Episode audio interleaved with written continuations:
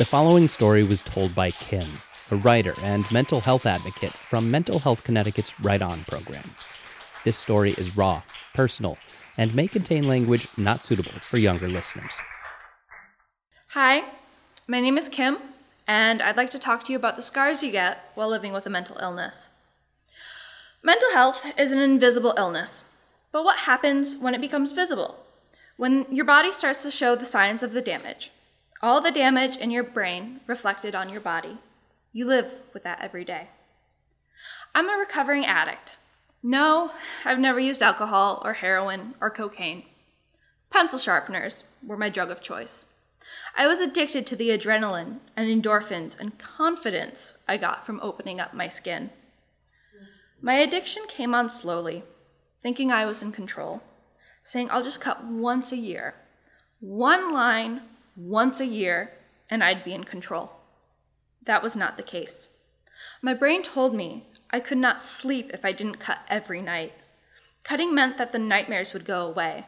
Cutting meant that I could find peace and beauty. I was a cut junkie. My addiction took everything I loved and isolated me from it. It took over my body and left its mark anywhere it could.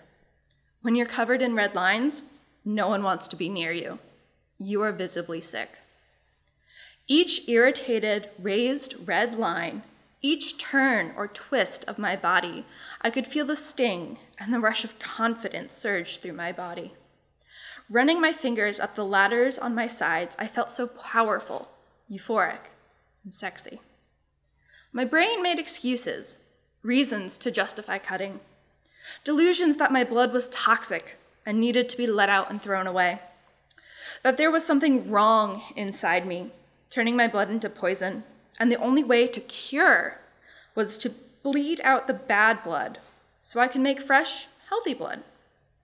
My skin was suffocating me, wrapped tightly in plastic wrap, and the only way I could breathe was through the red openings in my skin. When my delusions started to fade, I got some clarity. I realized that to start to recover, I had to stop destroying my body and start to take better care of it. The years of war I had raged against my skin was also against myself. I had been a terrible ally to my body, and I made a commitment to change that. Where I once wrote words with razors, now I'm writing and drawing new ones with ink. Still marking and changing my appearance to hopefully one day be able to look in the mirror and smile. Not at the red lines that trace and cross my figure, but at the healthy, beautiful body I am creating. I've always wanted to be art, and with the power of tattoos, I can and will replace the torn and scarred skin with professional art. Now, I know you can't replace skin, but if you change it enough, it will be something different. I knew I wanted tattoos, but I didn't want my scars running under them.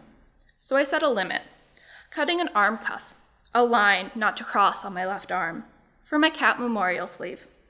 I didn't want my wonderful memories with my cats ruined by lines. The first time I reached six months sober, I got a butterfly tattoo between a birthmark and a scar, right where you place your fingers to check your pulse. I would never cut there again. The first time I reached one year sober, I got the tree of life, growing stronger in front of the yellow suicide and orange self harm of my past. I made a commitment to my parents to never buy a blade again and got a red ribbon tornado tattoo. Tattoos are not for everyone. But for me, they are a sign of healing, of commitment to never self harm again. The majority of my tattoos are, and will be, over scars. My newest one, my ninth, is a big scar cover up. You wouldn't know it by looking at it, but the Y, the O, and the A are deep scars. You can't see the little lines crisscrossing under and around it. There's just a positive message of hope. You are not alone. I am currently 15 months sober and not alone. Thank you. This story was recorded in front of a live audience at Sea Tea Improv's theater in Hartford, Connecticut. Want to hear more young adults find their voice and speak their truth? go to mhconn.org slash write on.